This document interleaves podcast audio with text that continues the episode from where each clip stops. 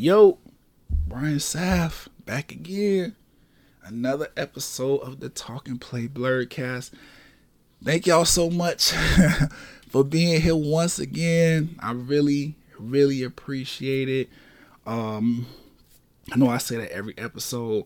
Um, I really, really mean it. And I'm trying to think like right now in the moment, like maybe I should start writing this down. But I, I don't know. I can't think of anything. I'm trying to express how much of appreciation my level is up, like crazy high, uh, Mount Everest type level of appreciation. It's high as fuck, and that is um, mostly doing part to y'all, you know, showing up once again to hear me blurt out about whatever it is I'm interested in at the moment. But it's also because I was looking at the numbers, the analytics, and everything like that.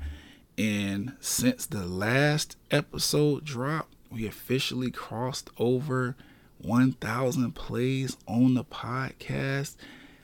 That. that is fucking amazing, bro. I really, really, really like what's what's what's more than really. You know they got good, uh, great, greatest. Like what what? How do I? I think I had this conversation last time with y'all. I don't know. I don't know. I just really appreciate it. I'm stumbling on my words because I'm like, my energy is like in such a, a high spirited place, man. To see that and just know y'all fucking with me like that, I was like, bro, this okay. It, I don't know, something about it just make it all feel like a little worthwhile. So, um, you know what I'm saying? If you are a newcomer to the podcast, thank you so much for being here, checking me out, um, sticking around, I guess, because like I said, the numbers have been going crazy. We crossed over a thousand plays. I really, I don't know, I can't think of nothing else other than to say I appreciate it and thank you because that's crazy. Obviously, you know what I'm saying? I have um, people in my life, friends and family or whatever that do not support the podcast. Like they don't listen on a consistent basis. I post things about the podcast they don't like or whatever. And that's not, you know I'm saying? I'm not holding that in. You know, I'm not oh, when I blow up, whatever, motherfuckers is not gonna. I ain't. I'm not on that type of time, honestly. And the reason I'm saying that is because I never, um, I never wanted or I never attempted to force myself on, you know, my friends and family like that. I just feel like, I don't know. For me, I feel like when people do that, I don't know. Some about it don't feel like all the way genuine to me. Like, I don't want you to listen to me just because I'm your dog. I don't want you to listen to me just because we related by blood or whatever. If you genuinely fuck with the content, because not everybody do. There's some blerd shit I'm talking about. And people, you know what I'm saying? Like, niggas don't really fuck with it like that. The blerd community is not as big and spread out across the diaspora of black people and just people in general. So I can understand like not having the people who've known me the longest in my life support me. And I don't care. I, I genuinely don't. Like, I don't want nobody listening to me just because they know me in real life. Like I want you to fuck with me because oh I like the content, I like your point of view, I like the things that you discuss. And to know that I come from that mindset, you know what I'm saying? I've never once, you know, group messaged my entire contact list, my episodes or nothing. I post my little shit on Instagram or Twitter, whatever, whenever I feel like it or whenever I remember to, and just let it go from there. I genuinely want this community of listeners to fuck with me organically. Just come to listen because you like the segments, the content I talk about, my points of view, and me as a person. That's it. So to know that I come from that mind state to know that I'm still growing and people are finding the podcast, checking me out on a, I guess, bi-weekly basis at this point. Even after I've been like super inconsistent with the releases of the episode, still crossing over a thousand plays, the number's still going up. I fuck with that. And the appreciation, I don't know. It's gargantuous. Ooh, I just I found one. Okay, I feel like gargantuous is is, is better than appreciate. Well, I mean, they're not really synonyms. Because gargantuous just got something to do with size, and you know, appreciate that's appreciate. Either way, that's what my level. That's how big it is. That's my level of appreciation.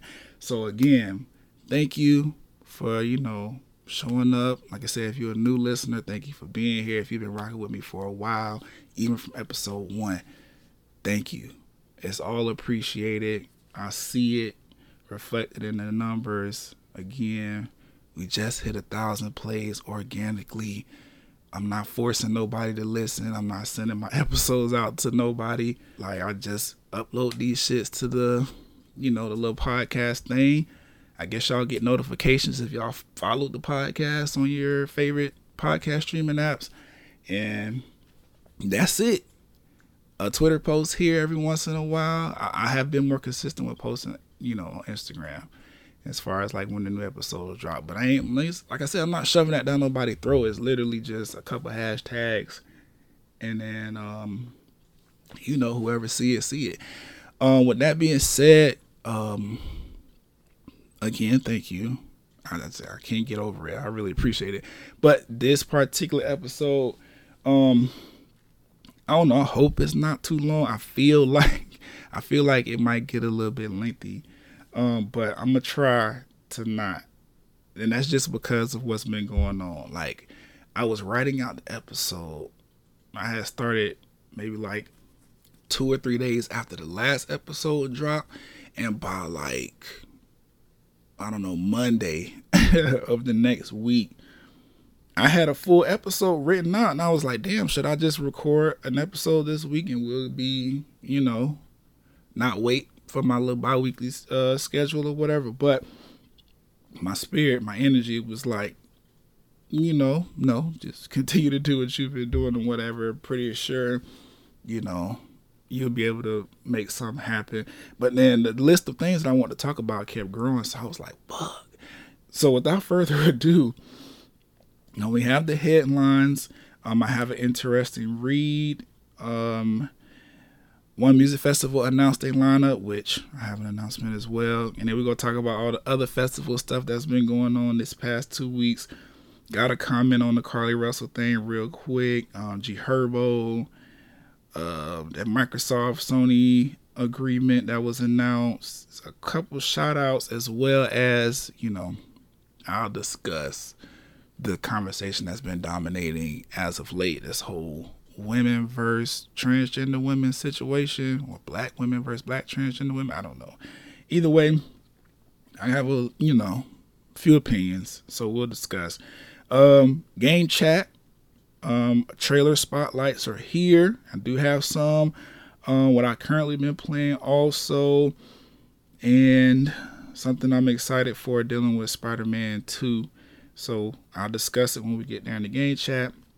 The playlist, bunch of music has come out. Um, door, JT, Quavo and Future, Bas and J. Cole, ASAP and Pharrell put out a new record.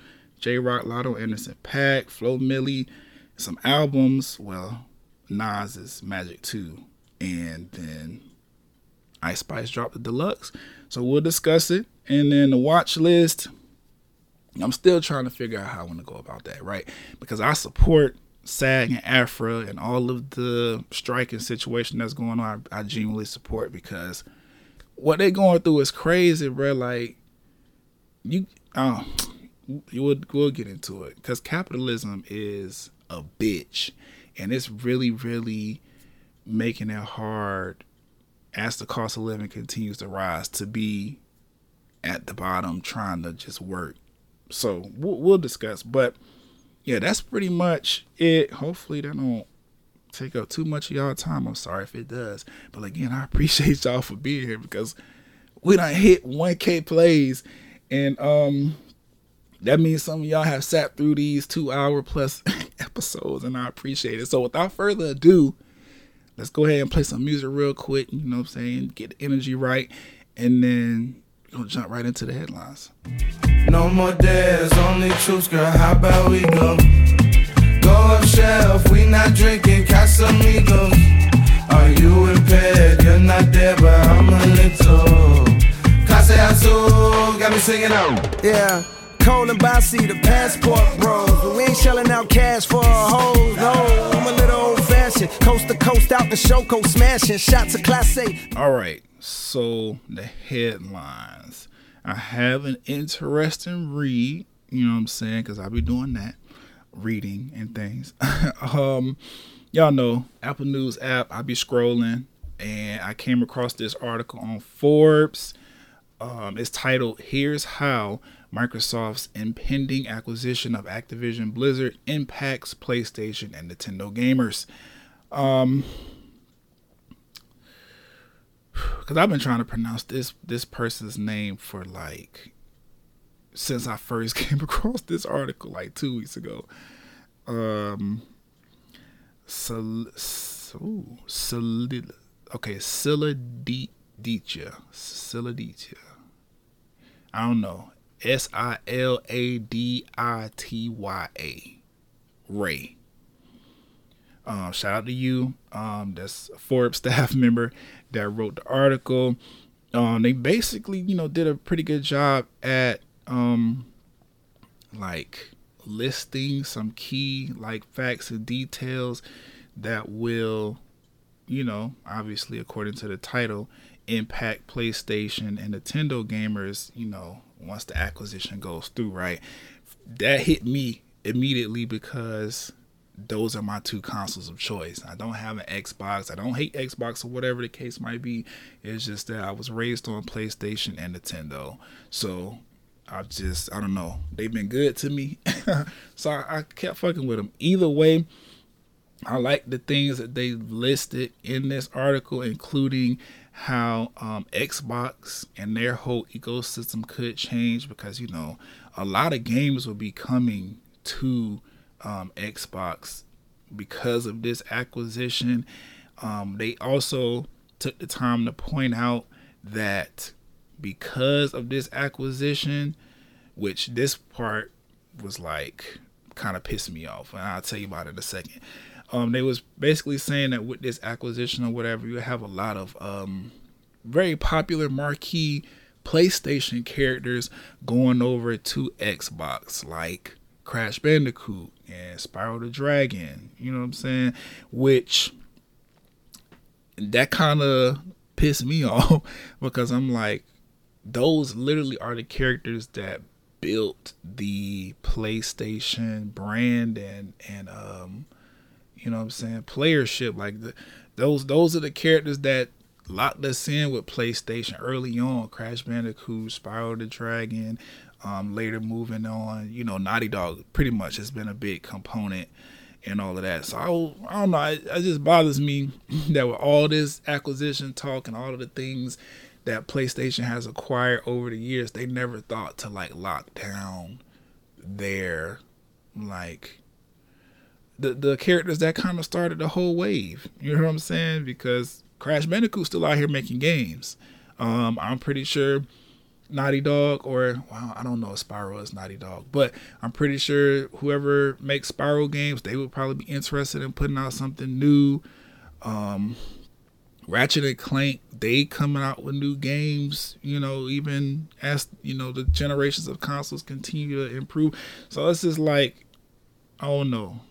That kind of pissed me. I knew that was gonna happen or whatever, but this this article like mentioning that kind of I don't know, it re pissed me off because it's like Mario and Nintendo, they got it. Nintendo got it over there. Motherfucking Sonic the Hedgehog, like Sega made sure, Sega, they made sure to lock that down. So why the fuck y'all ain't got Crash Bandicoot and Spyro and all of them like underneath the PlayStation umbrella like indefinitely? It kind of pissed me off because you know nostalgia. But um. if, in terms of Nintendo, um, they were saying, you know, they just pretty much talked about the deal that uh, Nintendo signed with um, Xbox to make sure that when this acquisition goes through, Call of Duty will be coming to Nintendo's like uh, rumored successor console or whatever.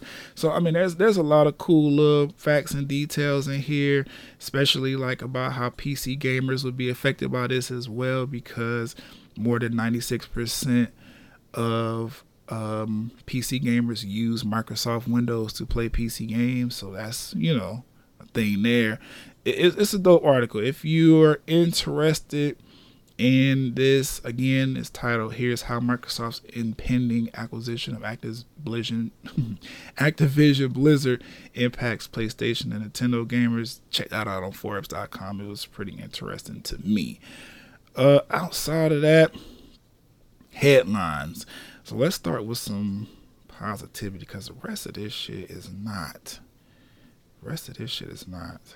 Uh, well, I guess we can go ahead and talk about um, the other announcement that came from Sony and Microsoft about how they signed their agreement to keep Call of Duty on PlayStation. Um, they confirmed it's going to be a 10 year agreement deal, but it doesn't include other Activision Blizzard games. This pissed me off because y'all know I'm an Overwatch player. I don't give a fuck about Call of Duty. Um, I know Diablo. I think Diablo is Blizzard. I think so. Um, I'm not a Diablo player or anything. I'm just mentioning them because that's another big game that if they are Blizzard, I believe they they Blizzard. That would just go over to Xbox and it has the potential of being Xbox exclusive because that's something else that um the article also made mention of the one I just talked about.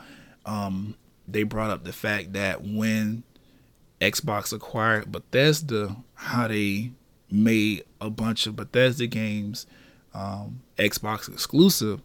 So it's probably, I mean, Microsoft Xbox they they do they have a proven track record. If they acquire if they acquire a large gaming studio, nine times out of ten, some exclusivity is coming down the line. But they only following suit for what PlayStation has done. Like that's been the main thing with console wars is the fact that PlayStation is able or has been able to make these incredibly um, restrictive deals with these companies to have certain games only on PlayStation for like ever.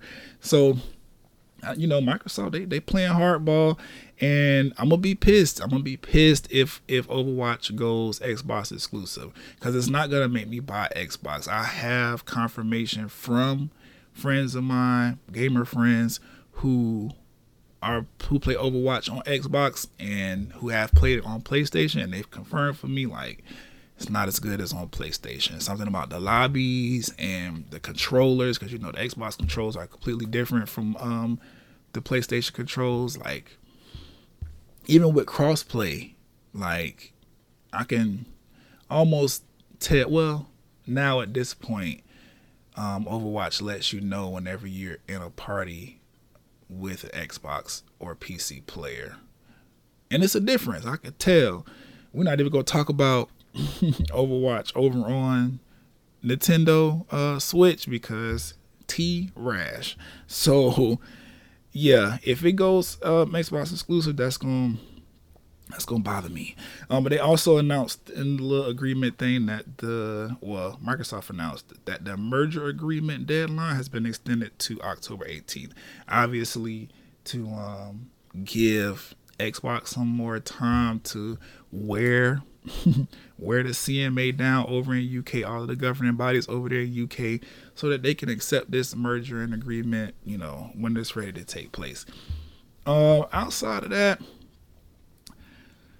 one Music Festival has announced the lineup finally. I've been waiting and waiting and waiting. So I guess since they announced the lineup, I can go ahead and announce that that is going to be another stop on my uh, year long tour. If you're new to the episode, because remember, we hit 1,000 um, plays. So I've been looking at other stuff too. We got some new new listeners in the game. Shout out to all the new blurs that's stepping in, you know what I'm saying, checking me out. Um, but if you're new to, you know, my tour, um, it, it's you know, it's for fun. I I'm not nobody important or special like that. At least, you know, not in the eyes of or not in proximity to what the definition of celebrity means. I'm important as fuck to me. I'm somebody. I'm that nigga. I'm him in my world. but you know, I'm just saying all that to say I'm using the whole tour thing as a joke, but but it's real because well, summer has been a little bit on the more relaxed side. I'm stacking my money, making some changes in my finances and stuff like that so that I can do more well by working less and be secure still, right? But you know, or if you don't know, I've been really out on tour. Well, January, Ari Lennox came to Orlando. I went to her tour. Uh, February, did I do anything in February? I'm not sure. What was February? I'm, I'm not even. Did I do anything in February? Either way, tour stops that have passed. Um, Ari Lennox, like I said, uh, I went to Dreamville Festival um, when Drake and J. Cole and all of that was headlining. Probably seen it on social media. If not, hit my Instagram page because I, you know, definitely got my footage and stuff up there. Um, I went to the Lovers and Friends Music Festival this year as well, and I've been kind of taking a break. Um, Beyonce and the Renaissance Tour is actually the next stop on the tour, like officially. So I'm gonna be talking about that probably on the next episode a lot more because yeah, the next episode should come out right around the time I'm either going or coming back from the tour. For well, my tour stop anyway. Hmm. I don't know. I'll look at a calendar later. Either way, that's the next stop on the tour. So that's August. Um, September, that's my birth month. So I'm trying to do something, but we'll see. I'll announce it in September. Um, and then October, One Music Fest. November, I have something I might be doing. More on that as it comes closer. December, I think I'm gonna just chill. Who knows? But I've been traveling, enjoying life, you know what I'm saying? Because I work and that's what I want to spend my extra money on. I want to spend my extra money on that. I don't have kids, you know what I'm saying? I don't have a partner that requires me to pay all the bills and all this other bullshit. So I really cannot, you know, just be out here enjoying life with people who I want to enjoy it with. And it's it's great. Like I don't have any desire to become a husband or a father simply because I'm able to live my life the way I want to without those um, bullet points on my list of accomplishments. Either way, one Music Festival has announced the lineup. Um, headliners are, damn, let me open it up real quick. I know Kendrick and Janet. I definitely remember those because I wanted to see Kendrick again. I saw Kendrick at um, Rolling Loud last year, Rolling Loud 2022. Yeah, I saw Kendrick and I didn't realize his tour was going to be way better than his festival set. Even though the festival set was fire, I just started seeing the tour footage and I watched his um, Amazon live stream of the tour when he was at his Paris stop, and I was like, damn, I should have did both. so I'm interested to see Kendrick again. You know what I'm saying? He hasn't really put out any new music since, you know, because you know the uh, album Mr. Morale and the Big Stepper. That's like the last thing. I feel like he's done a few uh, features here and there. Definitely, I love the song with him and uh, Baby Keem, uh, Hillbillies. So we got. I guess we do have a little new music. He did a feature for Beyonce. You know, jumped on the America Has a Problem song. So I guess we do have some new music. But you know, I feel like his set overall is gonna be pretty much the same. I don't care. I've seen Kendrick in concert like I guess three, four times at this point. It's been amazing every time, so I'm expecting a fire set. Hopefully, it's not at the same time that Janet is performing because I've never seen Janet Jackson perform live, and you know, legend. So I really, really want to see that. But if I don't, let's just hope that I do because if she gonna be calling niggas on stage to do the lap dance thing, I would like to be, you know, saying that number when the Saints come marching. um, Brent Faiyaz and Megan Thee Stallion are also headliners, and then just the lineup in general: Bryson Tiller, Tems, Kodak Black, Coi Leray, Key Glock, The Dream, Smino, Chief Keef, Jada Jadakiss, Coco Jones, Tink, Boosie, El DeBarge is gonna be there, which I'm uh interested because legend. Uh, who else? Libianca, Afrobeats artist. She got a really big record out right now. Jozzy, who is uh Diddy's new R&B artist. I like her um project. They're doing the 50 years of hip hop celebration. Um, Nelly, KRS One, Killer Mike, 8 Ball MJG, DJ Quik, DJ Drama, Waka. Waka set at Dreamville was so lit. I've been like itching to see this nigga live again. I was just, been hoping he go on tour and pull up so I could go turn up. So him being at one music festival in Atlanta, which is you know his stomping grounds.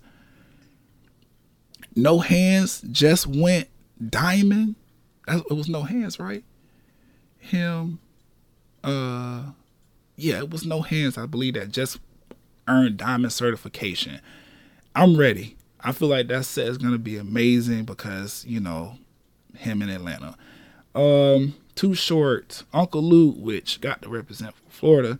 Um, Big Daddy Kane, Goodie Mob, Trina, like they have a lot of really really dope acts lined up for one music festival. And they still talking about adding more. So I'm really excited. Um, y'all gonna hear me continue to talk about it as the date draws near because you know I'm saying my ticket is locked in, Airbnb is locked in, the travel arrangements are locked in. So I'm pretty much going. You know what I'm saying? If you want to pull up, do so cuz I'll be I'll be there vibing and enjoying my time. I'm festivals like they have quickly become a safe space for me. I put on like a really dope outfit to go up my shoes. And you know what I'm saying, I bring my party favors in and I just be vibing, running back and forth between all different stages, um, stopping to get water every now and then, hitting the bar for liquor, um, trying these food trucks. Y'all know I don't really care for like the festival food that be at every festival. I like to hit the food trucks for the local folks that's in the area, see what they talking about with their food. I still haven't tried Slutty Vegan. I know she gonna be out there because they was out there last uh, one music festival last year when I went. So I'm gonna try to get there early enough so I can beat that line. Cause the line was just too crazy. I was like, I want to try it, but this line is lining, and I I cannot. So um, yeah, that's dope. Can't wait to be there. Woo! I'm ready. Broccoli City Fest happened as well. That was the festival where you saw Coco Jones in that green outfit um, singing like perfection as the rain fall down. This girl was singing SWV's Rain as it began to rain. And the vocals was like, It's raining out here? Okay, well, we're gonna continue to get the people a show because that's what we came to do. And she kept singing. I really, really, I really, really appreciated that. The girl had on heels and everything. Flo was getting all slippery and wet. She, she stood up there like a G and sung like she was auditioning for Beyonce or somebody. That shit was amazing. Really, really beautiful sight to behold. Um, I wasn't in person, you know. I saw it on the internet like everybody else, but Shout out to Coco Jones because that's a talent right there. Oh shit! I need to watch the the season two of Bel Air. I keep forgetting to to watch Bel Air. Damn. Okay, that's for the watch list later. Um, Rolling Loud also happened. I was not bummed about going because I went to Rolling Loud last year, so I wasn't really tripping. And then the even though I did want to see Travis Scott in person, like I do want to, I wanted to see a full festival set from him because he came out last year for Future set, but he only did like two or three songs. I wanted to see a full set from him, but I was like, ah, some just, you know, something made me not get down there, especially because it's been hot as fuck in Florida lately, and um, that live stream, every artist that got on stage was like, God damn, it's hot y'all it's hot as fuck. Y'all bunched up together, so I knew. But I don't care. It was hot last year, and I still was in them crowd of people like turned up having a good time. Um, but Rolling Loud looked amazing. Um, I'm still going through sets and everything. I was able to catch. I watched Travis's set. Um, that was dope. He announced it's the last time he's going to be performing his Astro World set, which again that bummed me out a little bit because I really really like the Astro World album. Um, but I'm pretty sure he'll perform the big records from Astro World moving forward. It just, you know, some of the like the B sides that the fans really really fuck with, he taking those out. But he announced that because he got an album coming out this Friday, and um, Utopia is finally here. So not too bummed because I got to see that set. You know, I watched it on YouTube, so I'm not too bummed. But you know, I do want to see it in person because Astroworld is one of my favorite albums from Travis Scott. Um, outside of that, who else I watched? I watched Coi Leray set. Um, it was dope. She's an incredible like performer. She really be dancing and like going hard. Remember, it's hot as fuck. She was in something that should have been able to keep her cool, but she was still sweating her ass off. I really appreciated it. Um, she brought out Lola Brooke. That was cool. Had to watch my girl Sexyy Red. That shit was lit. All her music is just turned. It was perfect for that environment. So obviously the crowd was having a good time. Really, really excited to see her live. Well, I did. I saw her at the the concert that I went to. So that's what I did for July. Yeah, I went to that state of emergency concert where it was Sexyy Red, Boosie, Webbie, Jeezy, and Plies. I don't think I recapped that for y'all, but it was lit. Good old African American Negro time. just think about the list of artists I just named, their biggest records, and the crowd that they draw. That's what it was. Arena full of smoke. Liquor everywhere. it was a good time. Um, but yeah, Sexyy Red, her shit was lit. She brought out Sukihana because they have a record together. They performed that. That was cool. Um, Ice Spice's performance was pretty dope. She performed pretty much all her hits. That's you know people know her for as of now, including the new song Deli, which I like. We'll talk about in the playlist. Um, who else did I watch? Duke Deuce. I was unaware of this person. I heard his name before, but I never really gave his music a chance. After watching his Rolling Loud set, I'm gonna give it a chance because his music is lit. He he knows how to pick good beats. He knows how to rap over him to get everybody turned. Like it was a really really good performance.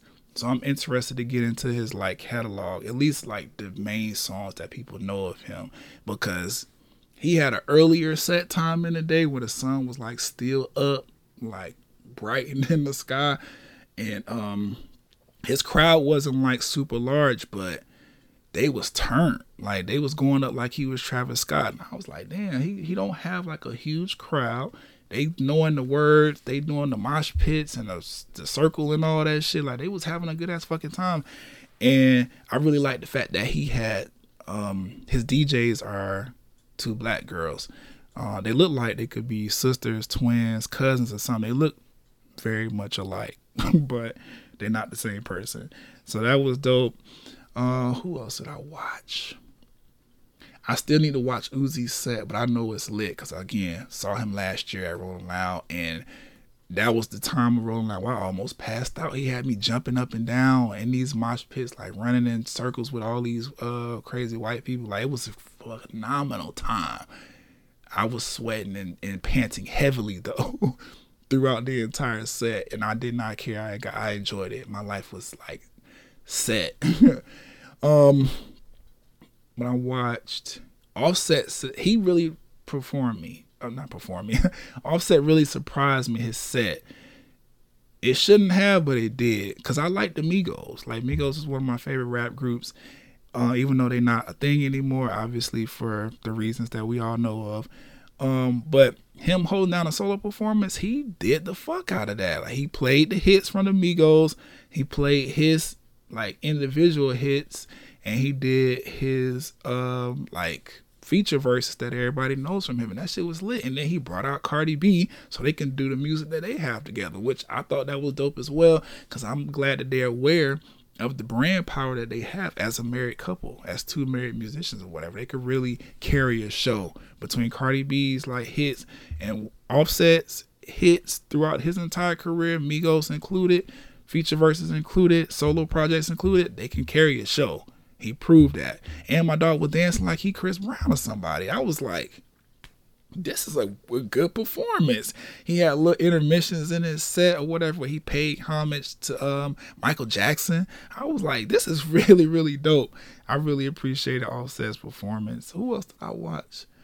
Um, Don Toliver, his set was really, really good. He's somebody else I'm really, really interested in seeing live because his latest album, Love Sick, has been just eating me alive, bro. Like, listen to it almost every day, at least a song or two, because that album is like really, really good. I want to see him on tour, um, but he decided that since Rolling Loud was, you know, in Miami, that that was going to be the only date he was coming down here. So he wrapped the actual tour with his Rolling Loud performance, at least the U.S. leg, because he's going overseas next. But that was really, really, uh, it was a good um, performance. I like the stage design and everything. Like Don Toliver was a dope artist.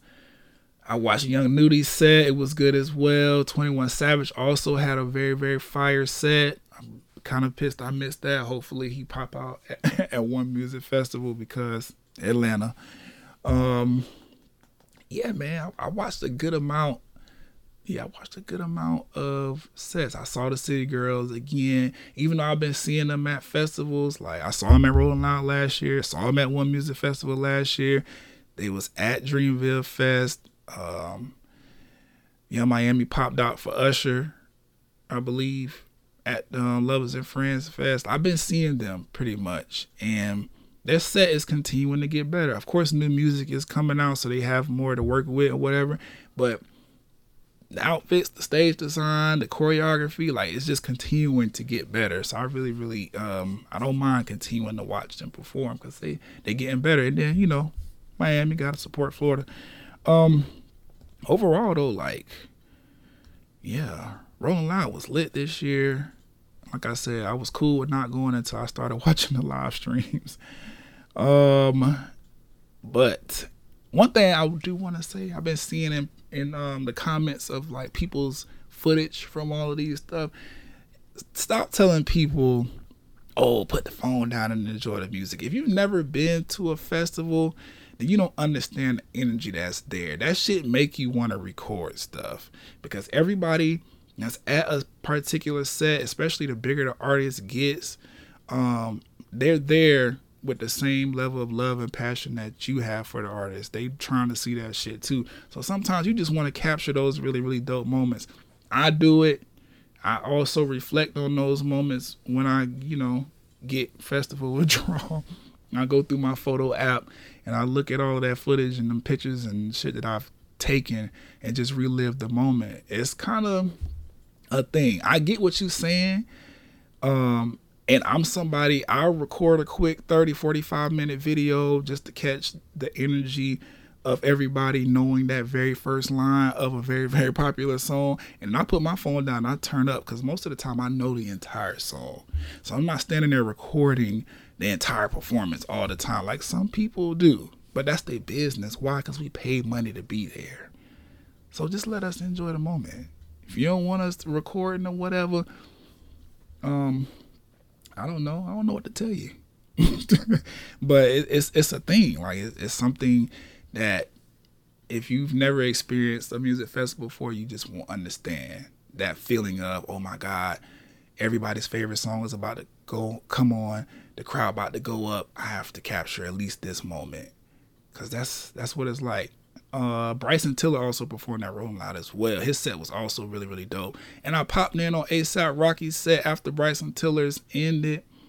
Um, I'm ready for him to put new music out too. Cause he made a comment like he's tired of performing all his old shit or whatever. But that's not our fault, bro. You not as consistent with your albums as other people. So I get it, but you know, I'm ready for the new album as well. Um, but yeah, Rolling Loud was lit, man. Gotta watch that Uzi performance.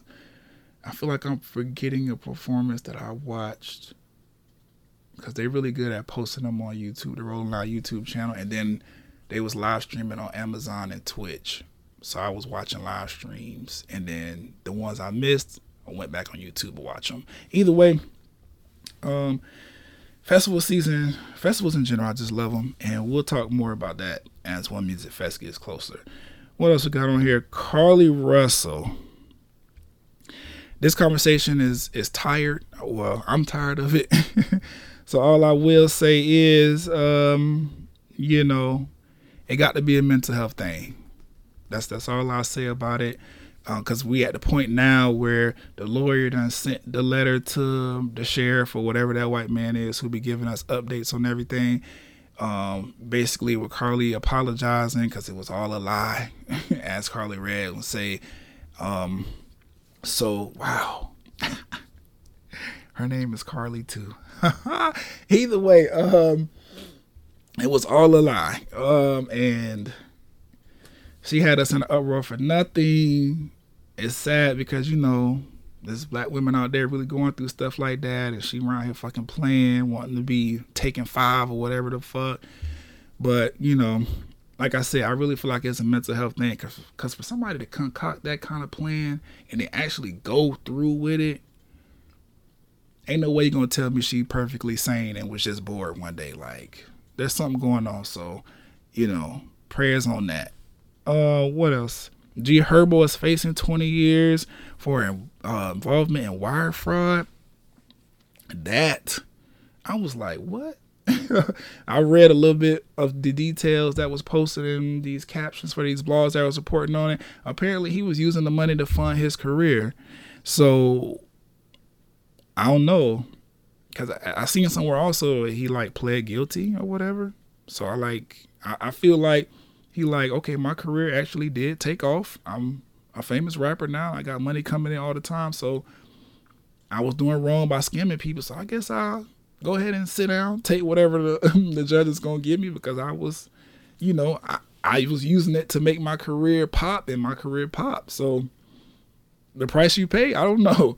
I don't know what made him uh decide to plead guilty, but I feel like that's it because every time I see G Herbo, he's always had like this good energy about him. So I feel like he's one of those people that's just like in a nice space with where he is in life. So he was cool with taking the time. Um, but yeah, 20 years? Come on now. I hope it's not that. Um outside of that. Okay, so this this conversation that's been happening between I guess women and trans women. Um, I'm not really. I don't feel like I'm the best person to speak on this. I'll, I'll start right there, right?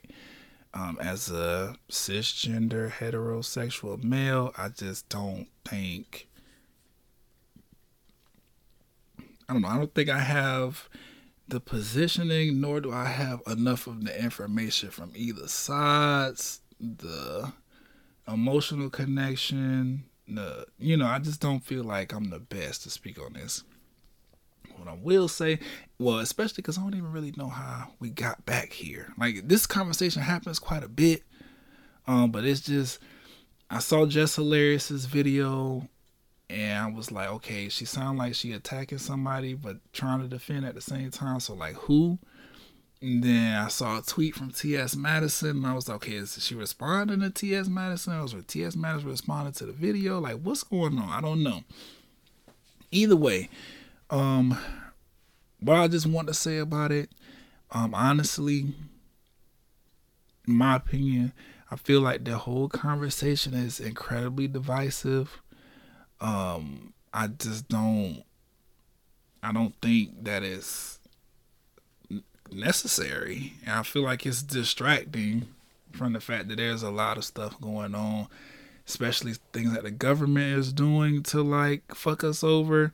So for the conversations on social media to be focused on this, it's kind of like weird because I feel like we have this conversation like I don't know, spiritual world, world or word whatever the, the blog is called, they post about this kind of shit like every day.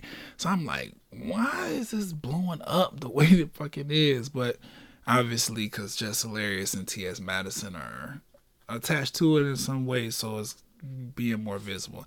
Either way, just feel like it's you know a divisive conversation.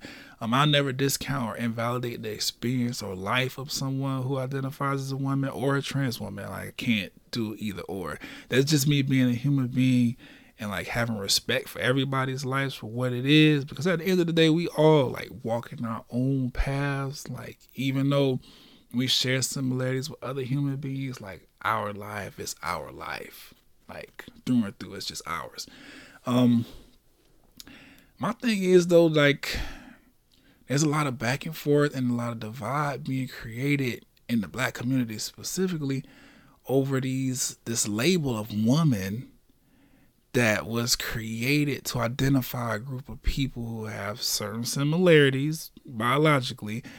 Um but like that shit is not for niggas.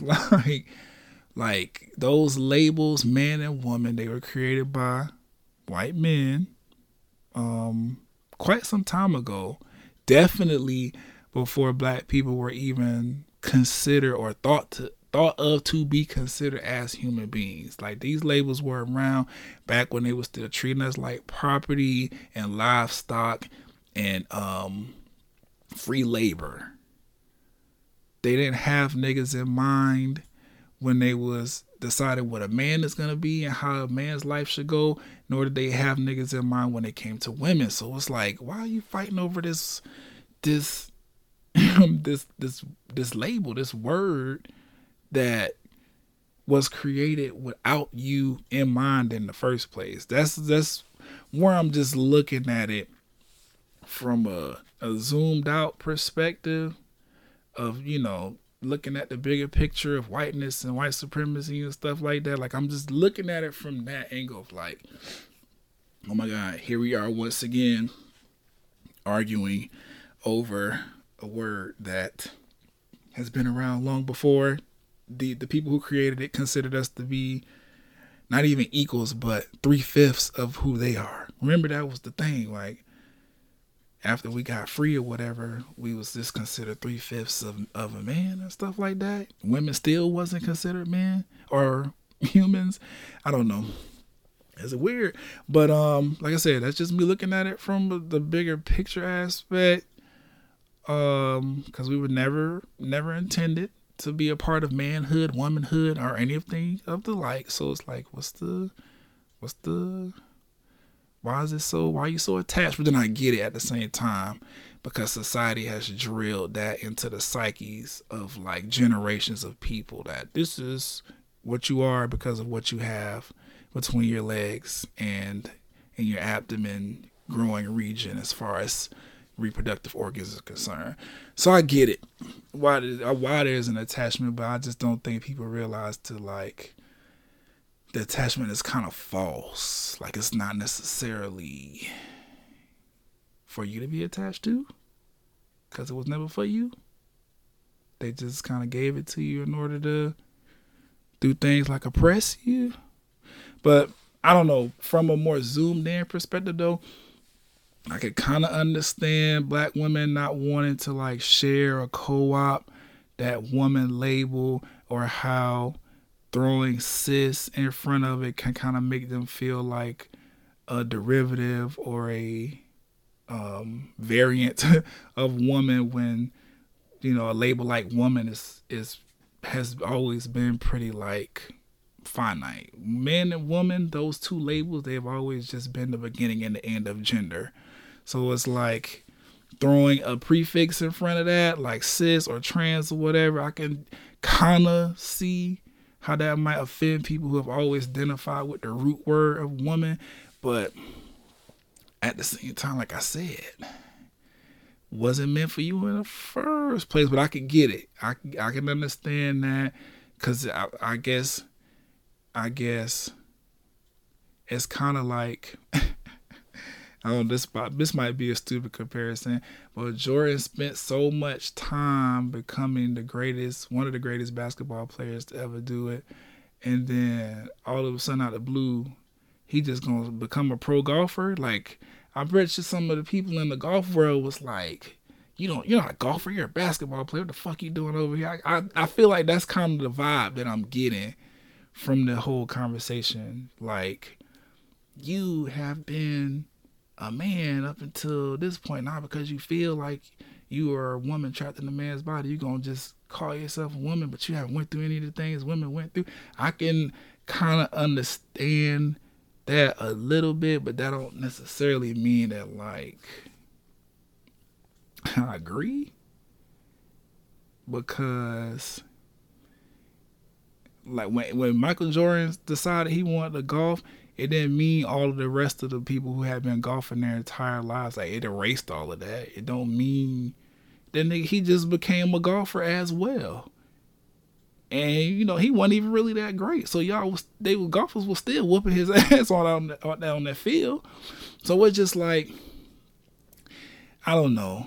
I I don't think I, I, I don't know if we if you're gonna subscribe to these terms, these labels of woman and womanhood and all this other stuff, then be secure in it and just understand that just because a trans person is referring them to themselves as a woman as well, it don't take away nothing from me. I I can like I said, I can get it now, cause this you've been doing this since birth, and they kind of you know you may feel like oh y'all just picking and choosing the struggle you're struggling and life ain't set up like that. I can I can see that. But it's like just like a gay person being gay doesn't do anything to a straight person, like it's kind of alone it's like just because they're using the word woman to identify doesn't mean like it invalidates your womanhood or existence and and be be be secure and stern in that like me I don't give a fuck about nobody calling themselves a man. You could be man, boy, child, woman, straight, gay, blah. I don't give a fuck. If you want to label yourself as a man, you do that. I, that's I I will help you figure out how to do it. I teach you the the um man's bathroom etiquette and everything. I don't give a fuck because at the end of the day, that ain't changing nothing about my experience as a man. If if a woman decided she wants to be labeled as a man, or if trans men decide they want to be, you know, go as men or whatever, like that don't that don't do nothing to me and mine and what I identify with. It just don't. Like at the end of the day, it's like, okay.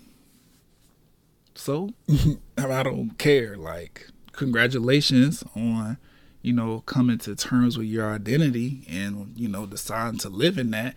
But I'm secure in mine. So you know what I'm saying? People could call themselves whatever they want. Everybody want to be a man. That's fine. Don't take away from what I deal with as a man and my manhood or whatever. Because I'm just secure in that, and I understand when I wake up, I'm gonna be me regardless.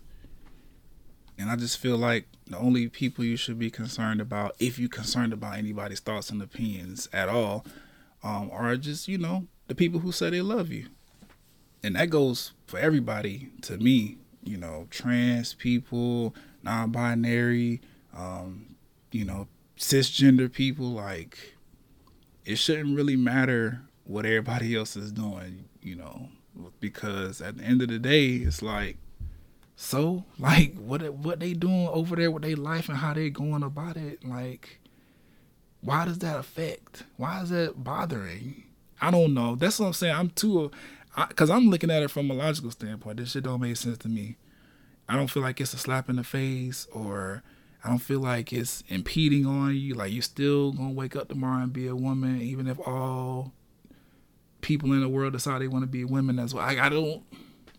You still gonna wake up you, no matter what somebody else is doing. So like, I don't get it, but you know, I can like I said, I can understand a little bit based on the analogies I gave, and especially with black women because you know society gives way less of a fuck about women than they do men. Society gives way less of a fuck about black women than they do anybody. Like if we being a hundred, like so I get it. Like they got a lot of they got a lot of struggle to deal with being women and black on top of that. So it's kind of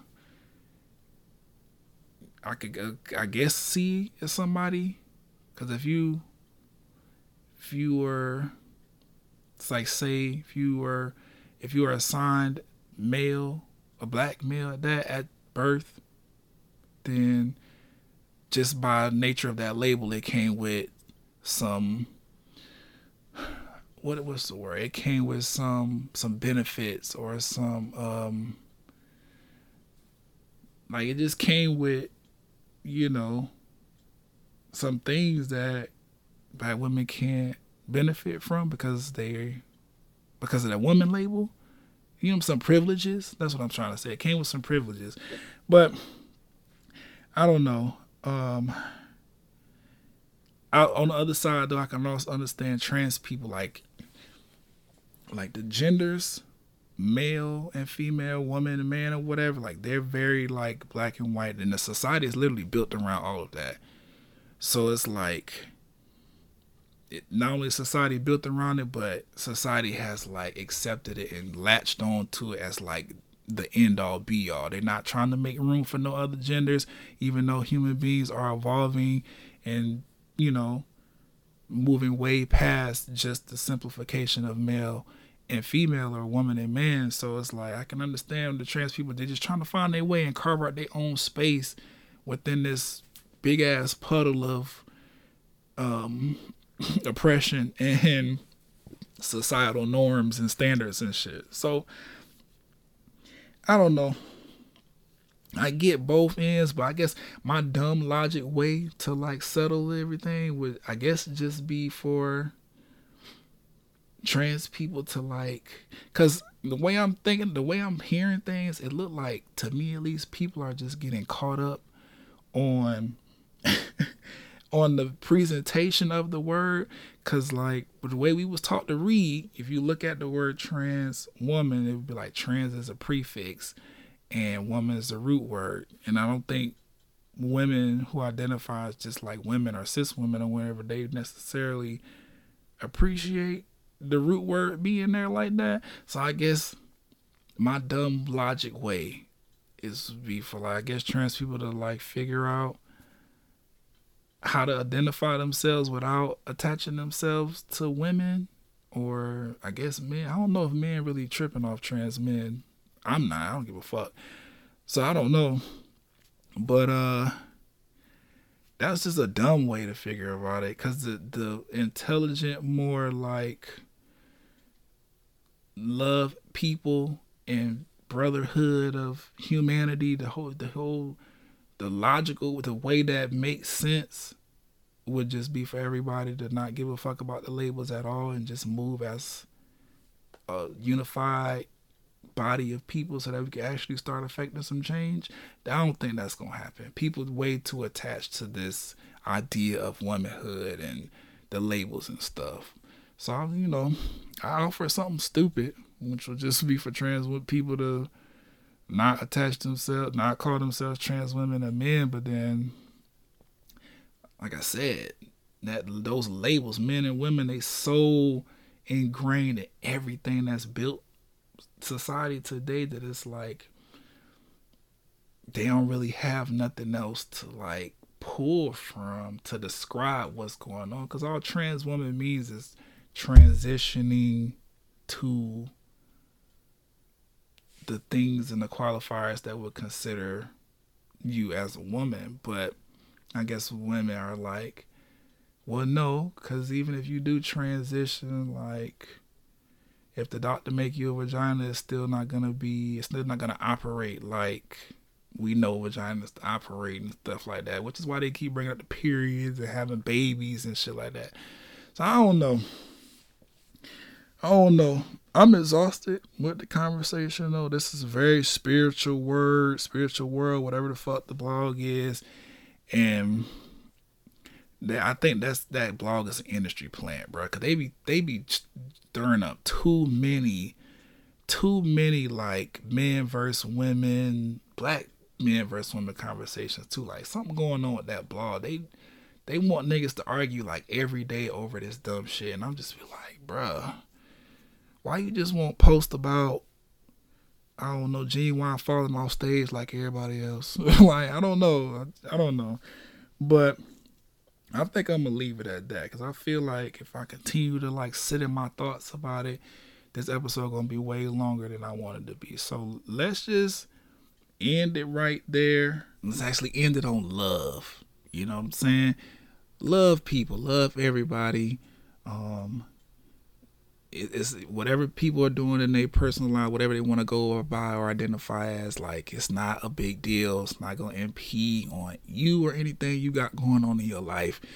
Like, just let people be, and um, yeah, let's let's go through life and really just you know mind our own business and stop being so offended about things that like genuinely don't matter like and be secure in yourself and your life and your experience to know that whatever the next person is identifying as it's not taking away anything from your life your experience the way you was raised and all that stuff there. All right what else? Shout out to sha'carri uh richardson's her last name i believe. Either way all her recent success congratulations girl breaking all these uh records and winning these medals over here. Uh, i remember specifically specifically um last year when you was going through all your um issues whatever you was having your down season or whatever some girls had some things to say because they you know they was oh you think you faster than you are whatever let me smoke you real quick. Feel like it was Team Jamaica, they was kind of taunting you a little bit, like, you think you bad, but guess what? I'm fast. You know, came back. You're doing your thing. I'm just, I'm, I'm proud of. I'm, I, am i am happy for Sha'carri. Clap for uh, black people specifically, and I'm not one of them niggas who gonna only talk about you when you're doing bad. You're doing good, so congratulations. Shout out to Magic Johnson on becoming a co-owner of the NFL team, the Washington Commanders. That's big. That's huge. Um, I watched his like speech or whatever that he did with that um, interviewer. I should know names, but it this was just random stuff that I threw in last minute because I wanted to celebrate black people. Uh, but big, big thing. That's huge. It, groundbreaking for so many reasons. Like we know NFL don't got no black owners. It's really like a bunch of white men, literally white men, because I don't think that there's no women that own any NFL teams either. It's a bunch of old white men collecting these billion dollar checks from the NFL organization while it's a bunch of niggas on the field, in the field. Oh, okay. Doing all the work, putting their bodies at harm's way CTE, all that. Is it? you know the concussion thing. Either way, shout out to Magic Johnson. Um, and then shout out to Jamie Foxx. My dog put a video out, kind of explaining his headspace or whatever. I'm glad he's on his way back to you know full health, and I completely understand not wanting us to see him like that. Cause that's the same thing that happened with Chadwick. Like he was going through his whole struggle or whatever we didn't even know. He want us to see him going through that. So I really I respect it and I'm just glad he's good. I still need to watch the um they clone Tyrone movie on Netflix. I'm gonna check it out. But um that's it for the headlines. I feel like I've been talking. headlines itself probably an hour. That's crazy, I believe. Um yeah, let's shut this down play some music real quick, and then game chat. Respect's what I need, but don't get. All that I do is resent you now. Whoa, whoa. Respect ain't so hard to get.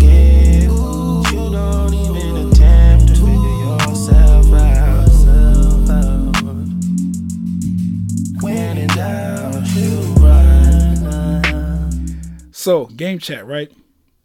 Trailer spotlight, Call of Duty.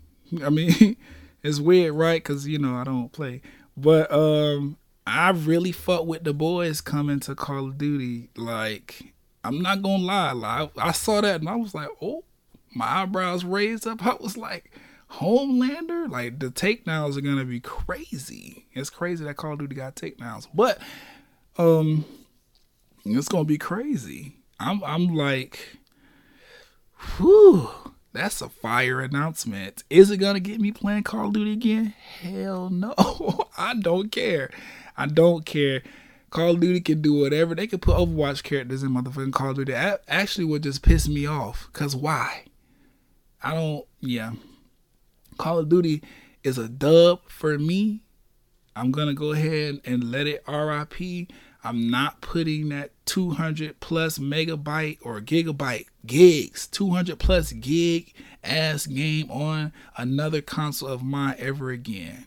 I refuse. I don't think there's anything that could be done about that. However, right, I do want to point out this might be a sign that the game is, you know, on the decline. Just gotta be a hundred. Gotta be a hundred about that. Because why? We saw this with Fortnite. When Fortnite started to lose this little swag a little bit, the big name collaborations came and they started doing with partnerships with Marvel and DC and fucking entertainers, celebrities. Ariana Grande is in the game. LeBron James is in um, Fortnite. Travis Scott, like they start doing big things like this.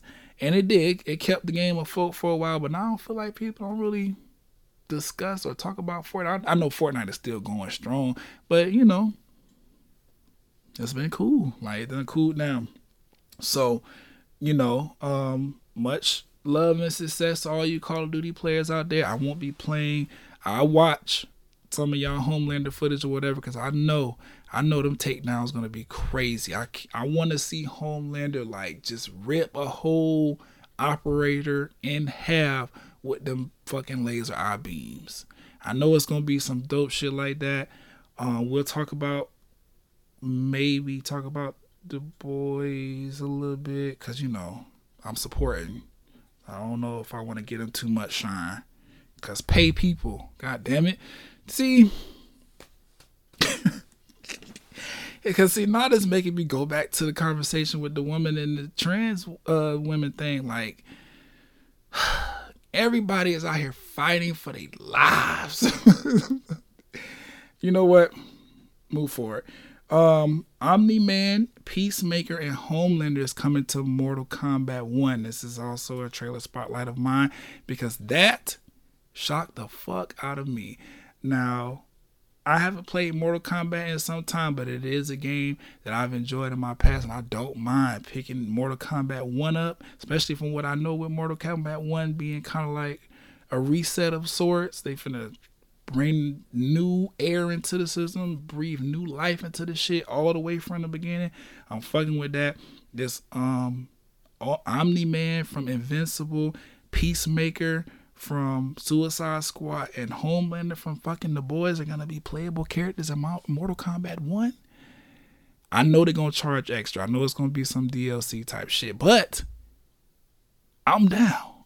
So while Call of Duty is doing what they can to, you know, I'm over here with MK1 because I, I that's amazing. I really, really fuck with that. It's I want Omni Man and Peacemaker to have an all out brawl because they, you know, they're pretty much the same nigga. Like you look at it, they pretty much the same person. So I want I want this. I'm I'm ready for that collab to happen with the Mortal Kombat one. And then Spider-Man 2 put out like the official like uh story mode trailer or whatever. Story looks good. You know, this is a part of the reason I really fuck with um, RPGs because it's, it's a story there. It's like reading a book, but not reading, but playing through a book or playing through a comic book for all intents and purposes. Um, or like watching a movie, but you playing out the action sequences. Like this, that's a part of the reason I really love RPGs and the stories that come along with them because I get to play play the characters instead of just read or watch. Fire. So I'm really ready for this Spider-Man um 2 game. It's gonna be one of my new purchases or whatever. Um outside of that, since we're speaking about Spider-Man, they did something really cool. Put out a limited edition PS5 console uh, and controller. Fire. I'm looking at this shit and I was like, I want it. I want it. And I really, really like because you know, they took themes away from us and the entire PlayStation community has been like begging for themes to come back. We we're coming to a point where we're realizing that in order for themes to come back, the entire UI of the PlayStation 5 will have to change. Like the entire interface, um, user interface is will have to change. It's not supportive of themes, at least the way we know themes and the way we would want themes. Now, I am confident in Sony that they will be able to put out themes on this user interface and make it something that we can accept just because I'm confident in Sony. But at the same time, it's not going to be the same. It just because it can't. It cannot. So even though they, you know, they took that away from us, I like these little collabs that are happening. I still want that uh, God of War Ragnarok um, PS5 controller. I really, really want it. Um, I want this this new Spider-Man stuff or whatever. Hopefully they sell the, the face plates and the controller on the PlayStation website so I could just buy it directly from them and you know switch them out. You know, switch my plates and um, controller out. Um, the Hogwarts Legacy controller, I still want that. Even though I think they discontinued it because it's limited time purchase or whatever. I don't know. They just been doing some really dope collabs with their big like AAA games, and I really really like that.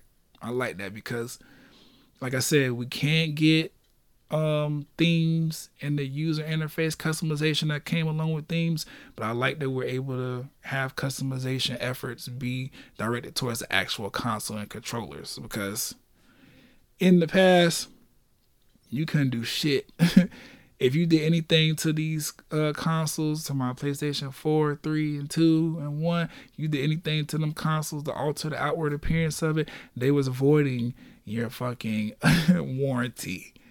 Your your standard um, factory warranty was avoided out if you changed anything about the outward or inward appearance of your console.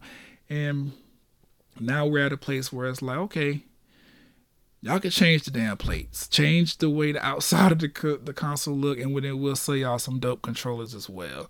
Which you know, controllers have been more customizable in the past, but I don't care. I really like the PS5 controller. I think it's the best PlayStation controller that they've made thus far. So I like the customization that's coming along with it. Um, outside of that currently playing. So I completed the Pikmin 4 demo, which is perfect time because at time of recording, which I forgot, but the game has been out like two or three days now. What's what's the day? Oh no, it came out yesterday. Um, so I need to go ahead and buy the full version because I did beat the demo. The demo is completely completed, ready for my shit to roll over, so I can jump into that. I still plan on getting uh the new Zelda game, Tears of the Kingdom, I just it's it's calling for me. But the only reason I've been held up on it is because Final Fantasy 16. I completed the demo for Final Fantasy 16 as well. It was really good. So I really want Final Fantasy 16, and I don't know with my current backlog situation and Spider-Man getting ready to come out in October. I don't know if I can handle two two games like that. I don't know if I can handle Final Fantasy 16 because you got to remember Overwatch, they're getting ready to drop a new character. I think this season about to be over in like three weeks or so, and then a new character about to drop along with some kind of quote unquote invasion event that's gonna add some kind of story mode to the game. Like there's a lot going on with games right now.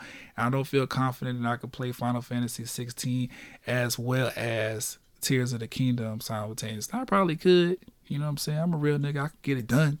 You know what I'm saying? But um Final Fantasy 16 demo was so good. I was like, damn, I know if I drop the 60 70 dollars they asking for this game and then I also go over to my Switch and drop the 50 60 70 dollars they asking for Tears of the Kingdom, one of them games ain't going to get played and that's going to piss me off because like I said I just completed this demo and then Tears of the Kingdom, if it's, it's if it's as large and expansive as Breath of the Wild, then I'm probably not gonna finish it because I didn't finish Breath of the Wild either.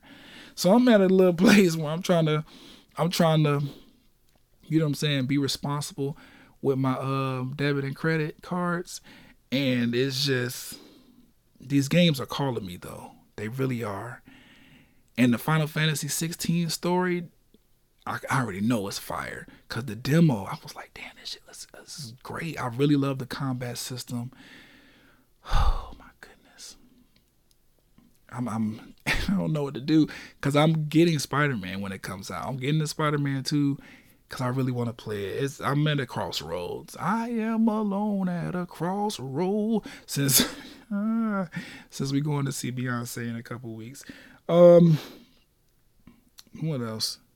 Oh, I've been playing. Um, I I got a lot more into Marvel's Midnight Suns. Now I've been playing that, you know, sparingly throughout. Um, you know, since I've had it. Y'all been hearing me talk about it on previous episodes, but I really locked in over these past like two to four weeks. Story is fire. I'm getting deeper and deeper into the story. Um, I've unlocked Captain America as one of my playable characters. I didn't even know he was in the game. So that's been interesting. Now I'm like, who else? Who else am I gonna be able to get? Because remember, I told y'all last time Wolverine popped in on one of my missions and helped me out, and I thought he was gonna be a playable character, but he was not. Um, I know there's a DLC for Deadpool, which Deadpool is one of my favorite Marvel characters, like period. So I'm gonna be buying that DLC when I get a little bit further in the game. Um, I want Storm as well. She's a, she has a DLC to add her to the game. I want to add her. Uh, so we'll see what happens. But Marvel Midnight Suns is really, really dope. I really appreciate this whole um, friendship, like team building aspect of the game, like the little the little side missions and stuff you got to do to like get your characters to, to like each other more so that they're more effective in battle together.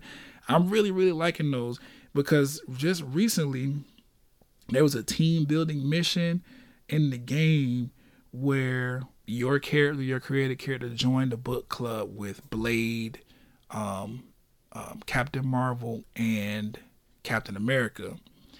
And what was dope about it was for this book club, they studying like actual books in the real world, right? So the first book that you study in the book club is The Art of War by Sun Tzu. And I was like, wow, that's really because you know that's that's a legendary book. I've never read it, but I know the magnitude. so I don't know. It was just interesting listening to them break down the book from their own individual perspectives and then how they try to utilize the information to help progress the story and motivate the characters to like use those tactics when they're fighting. I was like, this is this a little it's a little next level. I ain't expect for it to get this deep because it's like the actual lessons that you pick up from the book the characters were like applying it to the situations happening in the game. So I was like, damn, that, that got deep out of nowhere and I really, really fuck with it. Um but yeah, that's pretty much it for the game chat. Uh, I'm excited for all the stuff I just talked about. so let's play some music real quick and then we're gonna jump into the playlist and talk about all the music that's come out since the last episode. She a baddie, she showing her panties. She shake it like jelly. Hundred bands of Chanel, but I'm still shaking ass in a deli. With my bitch getting dirty. He like him already. He want the wop, but I just want the fetty. And I'm bagging his partner, I'm petty. Call me that B while he eating my honey. You know niggas love bitches with money. I get a lot. I get a lot. Taking a spot. If you ain't cooking, then get off the pot. My name Ice, but I always stay hot. Passenger princess, he passed me his knock. Baddest little bitch from my block. All right, so the playlist we got um, new singles and videos. Party Next Door Resentment. I meant to mention this on the last episode, but um I don't know, I forgot, I guess. Either way, I really, really like this song. It kind of gives me like, you know, um Party Next Door 1, Party Next Door 2, the albums. It kind of gave me like early Party Next Door vibes. And I really, really like that. I like that he's getting back to his more retro sound. Not that his sound has changed very much since we've been introduced to him, but there's, you know, a difference from early Party Next Door to what we be getting now. And this song Resentment kind of going back. It, it kind of going, it's kind of going back. And I really, really fuck with it. Um, Drake announced that Party Next Door's album is coming soon. So I'm really, really um hyped for that. because to me that means Drake got some features on there and Drake and Party Next Door they are an incredible like team when they do music together. I really really fuck with their their musical chemistry. It's weird, right? Because I feel like Drake signed Party Next Door as his way to fill the void that the Weeknd left when they had their little falling out and the Weeknd decided to, you know, just do his own thing, which to the Weeknd's credit was a good decision because look where the Weeknd is now. But it's like I feel like Drake signing Party Next Door, it was better than him trying to keep the Weeknd, you know, close to his camp or whatever because I don't know, Party Next door, Door's writing style, like it really feels good with Drake's. So I, I don't know, I just like the, the chemistry there. Either way, resentment, dope track, love the beat. Um, you know, party being toxic or whatever, it's cool. JT dropped no bars. Uh, that was dope. Really, really enjoyed hearing JT like step to the side of the typical like city girl raps or whatever and kind of, you know, let us know she could do metaphors, you know I'm saying? She could really be aggressive and get at these niggas and like be straightforward and ain't gotta be, you know, pussy and pay for all this, da da da. Like she could really, you know what I'm saying? You try JT on the mic, she could really come back. I really liked hearing that side of her. The video was cool, dude, cool as well. Had kind of like a little retro vibe to it a little bit. Um, there was uh like I guess rumors that Nicki was supposed to be jumping on this No Bars to do like a remix or a part two or whatever, but Nicki's been a little quiet as of late. So don't know what's up with that. Either way, No Bars is dope. Um Quavo and Future, turn your click up. I fuck with it. I fuck with it. I really, really love the beat. Um, Quavo handled that hook perfectly. Future, he slid. And I know, I know people have been on Future because, god damn, nigga, can you please get over Ciara? Like, it's, it's becoming embar- It's becoming a little embarrassing at this point. Like, come on, bro. Like, what the fuck? But, and I want you to hear me out on this with Future being like the ultimate, like king of the fuck boy, toxic nigga, misogyny community, whatever. Like with him being king toxic, I kind of hear me out now because it's gonna sound real childish, but I kind of like and appreciate him being in his feelings like this and, and always speaking on his exes the way that he does because that's like toxic fuckboy behavior and future is the king of it so we we shouldn't expect much else from him honestly but at the same time if you just think about it like the fact that this nigga is able to diss Russell Wilson on a song because Russell Wilson's wife is also his baby mama or mother of one of his children. That's that's kind of that's kind of iconic. It's kind of iconic. I just I just have to be real. It's kind of it's kind of iconic because Ciara is like a legend in her own right as well, and it just fit. Lori Harvey, he made mention of her. Dess Dior, like Future's brand is all well, not all about, but a lot of Future's brand has to do with the incredible amount of baddies this nigga has had the privilege of being with. Like, he really got the money. You know what I'm saying? I don't want to speak on no drugs or nothing like that because, you know, I don't dry snitch. I don't know what's going on in his personal, but, you know. And then weaponry, eh, same situation. But I'm saying like he living his raps. That's what I'm trying to say. Like we've seen Future, we saw Future with Ciara, we saw Future with Lori Harvey, we saw him with Dess Dior, and uh, he's been linked to other famous women. Uh, what's the girl name who dated Michael Jordan's son now? um, what's the lady name? The old the lady that's what's her name? Scottie Pippen, uh, uh um, Larsa Pippen. Like he done been linked to her. Like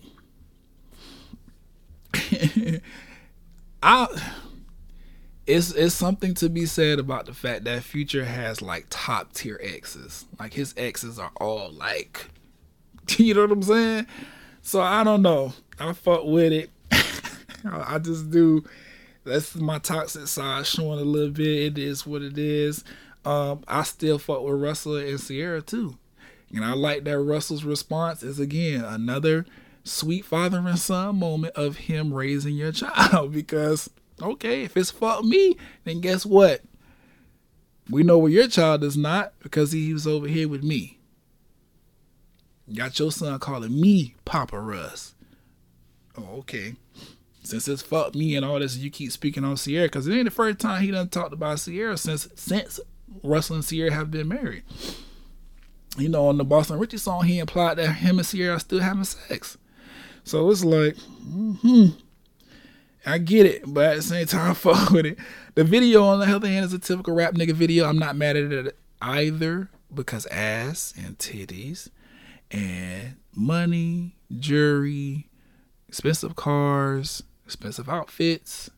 It is what it is. This is, this is a this is a fuck nigga song, or not necessarily, because it's about turning your click up. But Future took it one way. Everything fits is what I'm trying to say. They really turning your click up. They at strip clubs and everything. The, the clicks are turned up. The women are even more turned. I enjoy it. Uh, what else? Bas and J. Cole, Passport Bros. I really fuck with this song.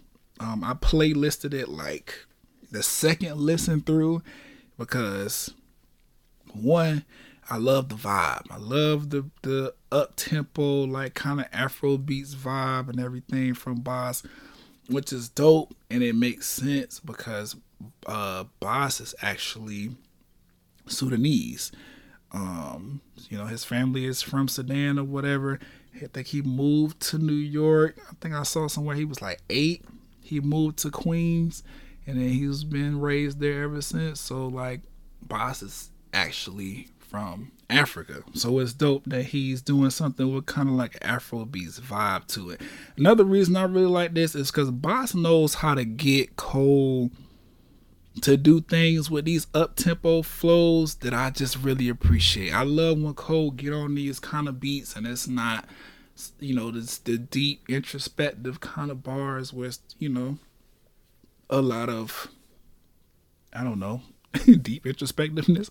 I don't know. I just I like when Cole kind of just have fun and just just rap. And Bas always has the right party kind of chill vibe to bring that out. The video fits the song as well. It's really dope. Um, they look like they having a good time, not drinking Casamigos, and you know what I'm saying, living the Passport Bros life. And I really like that they've taken the concept and kind of defined it on their own terms because Passport Bros kind of getting a little negative connotation because it's if you're not familiar, if you're not or if you're not aware, um, passport bros are a group of men, or not a specific group of men, but it refers to men who um, leave the country uh, in order to go to other countries where women have a perception of America American men, so they are way more willing to do things that American women would not, like have sex with you on the first night and pretend like you are God because you have American dollars in your pocket and you know you want them to run around in bikinis with you everywhere they will do it. Like there's a there's a, a movement happening being dubbed passport bros where it's it's about a bunch of men who are leaving the country to seek the kind of treatment that they will want from women that they're not getting here or from here that makes sense. but I like the spin that they put on it with um Bas and this J. Cole record. I fuck with it. Uh ASAP Rocky put out a song with Pharrell called Riot, Rowdy Pipe'n. I like the song. Um, obviously it's the production for me. Pharrell's one of my favorite producers. It's dope. Um, ASAP surprised me. The song is is cool. It's not like I can't. It's not something that I would like playlist or anything like that. But if it came on, I let it ride. And um, I really like ASAP's bars. I think that's what made me give it more of a chance to like, as in listen to it more than once. Um, because he has some like cool little bars in there. He said something where he was like, "Y'all gonna die, no Anna Ross" or something like that. I was like, okay, that was I was cool. I fuck with it. I don't know. Over everything, ASAP was he had bars and Pharrell had beats. So the song is fire. I fuck with it. Um, Jay Rock, Latto, Anderson .Paak put out Too Fast, Pull Over, which obviously I had to get into because Florida. Shout out to Trina. That's where the record samples. Whoop whoop, pull over that ass too fast. Whoop whoop. That's where we get. That's where we coming from. But Jay Rock, Latto, and Anderson .Paak, they put their own little spin on it. It's fire. Didn't expect to hear Anderson .Paak on that kind of record because he kind of been um a little bit more of an alternative vibe lately. But it just reminded me that Anderson's very versatile and he can do whatever. So I really, really fuck with his uh, contribution. Jay Rock as well. Like, I don't know. I feel like Jay Rock don't get the credit he deserves. He come, he stay, he like, I don't know what artist. He's one of them artists where you might not hear like he might not be like dominant in mainstream or whatever, but then he'll put out one song or two and he'll be like, oh shit, new Jay Rock. Like it's kind of like that. I don't know. But it's a fun, upbeat record. Got West Coast vibes, even though, um, you know, the sample comes straight up out of Miami, Florida. Um, I really, like I said, enjoyed how they all slid the track. Latto's verse was dope as well. Stan Twitter was talking about how much Nicki's mannerisms are in Latto's verse, and I definitely saw Nicki mannerisms in Latto's uh, music video performance. However, I don't care. Latto has been very open before the fallout about you know how much Nicki inspired her. So it's just like just because they fell out, she can't just remove that inspiration from her. That's like a part of her rap DNA. So you you gonna see it. In the barbs, you know what I'm saying? If y'all take offense, you just gonna have to take offense. Cause Latto's literally one of Nicki's like rap kids. Let's she's one of Nicki's sons. And I don't mean that to be disrespectful for all the Latto fans and whatever the case might be. I'm just being honest and calling it what it is. Even Latto said Nicki is like one of her biggest influences. And it just is what it is. Most of these girls are. It just Nicki's most of these girls' influence. You just got to be um 100 about that. And you look at their ages and you think about what age you were when you first started getting into popular music and pop culture, whatever. Like, think about the time Nicki been around. She been around for what, like 2006, 7, 8, 9, 2000. Like, she, she been around since like her career is over 15 years at this point. So you subtract 15 years from all of these rap girls' ages, and you be like, damn, so you was like 10, 11, 12, 8, 9, 10, 11, 12, looking at TV or BT for the first time, VH1 for the first time, listening to rap music in the car with your parents, and Nicki was the one. And yeah, the one because the girls prior to Nicki they wasn't doing much before Nicki dropped, and then when Nicki dropped, it was even less. So it just is what it is. You just got to be honest about that. But um, yeah, I fuck with that. Um, Flo Milli has been on a cool little run as of late. She put out uh BTW, Blow the Whistle, where she pretty much did her own version of you know Too Short's incredibly legendary record, Blow the Whistle. Um, paying homage and all that, but you know, putting her own spin on it. I fuck with that. Fully support. She also did the same thing for Wayne's A Milli record, putting out a record called Flo Milli, which is dope because that's her name. I don't think I've ever, I can't remember at least, where a rapper's a rapper's like rap name and the title of their song is the same thing. but it just worked out like that for Flo Milli, and I, it it just it fit. Um, but I thought it was dope. People had a lot to say in the comments. As a Wayne fan, as a Flo Milli fan, as somebody who understands how Flo Milli looks at Wayne as the legend that he is, I was completely cool with it. Her redoing um the Milli video in her own way, like her getting dressed in her wardrobe room or whatever and coming out like oh that's fire. I really, really fuck with it. Shout out to Flo Milli. Keep going. Because Flo Milli, quiet as is kept, she's one of the better female rappers or women rappers. She don't really get uh the credit she deserve. You know what I'm saying? Like she her star hasn't risen as fast as others, but she that girl Flo, she wants she she was right to name herself Flo Milli because that shit she that girl can rap. Flo Milli. Um albums. Only two that I want to talk about. Nas put out Magic 2, which fire. Produced by Hit Boy. Obviously that's dope. I really, really, really love that they have come together, uh, Hit Boy and and um, Nas, and found this creative rhythm that's been able to to push Nas back into like rap mode. I think how many this like got to be like five, six albums now that Hit Boy has produced for Nas, and they've all been fired. Like Hit Boy captures Nas' sound perfectly and elevates it in a way to where it sounds fresh and new, but still nostalgic and memorable at the same time. Like I really, really love that.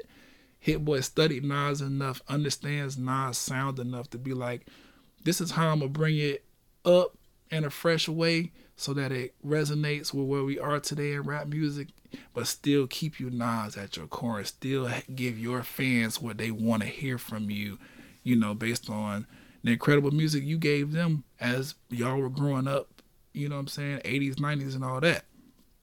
So I really, really fuck with um this musical synergy they have. I hope they keep going. Magic 2 is fire. Um, I really, really like Office Hours featuring 50 Cent. I think it's a dope record. I miss hearing 50 Cent rap like that. Like, he sounded really New York. He sounded really Get Rich or Die Trying.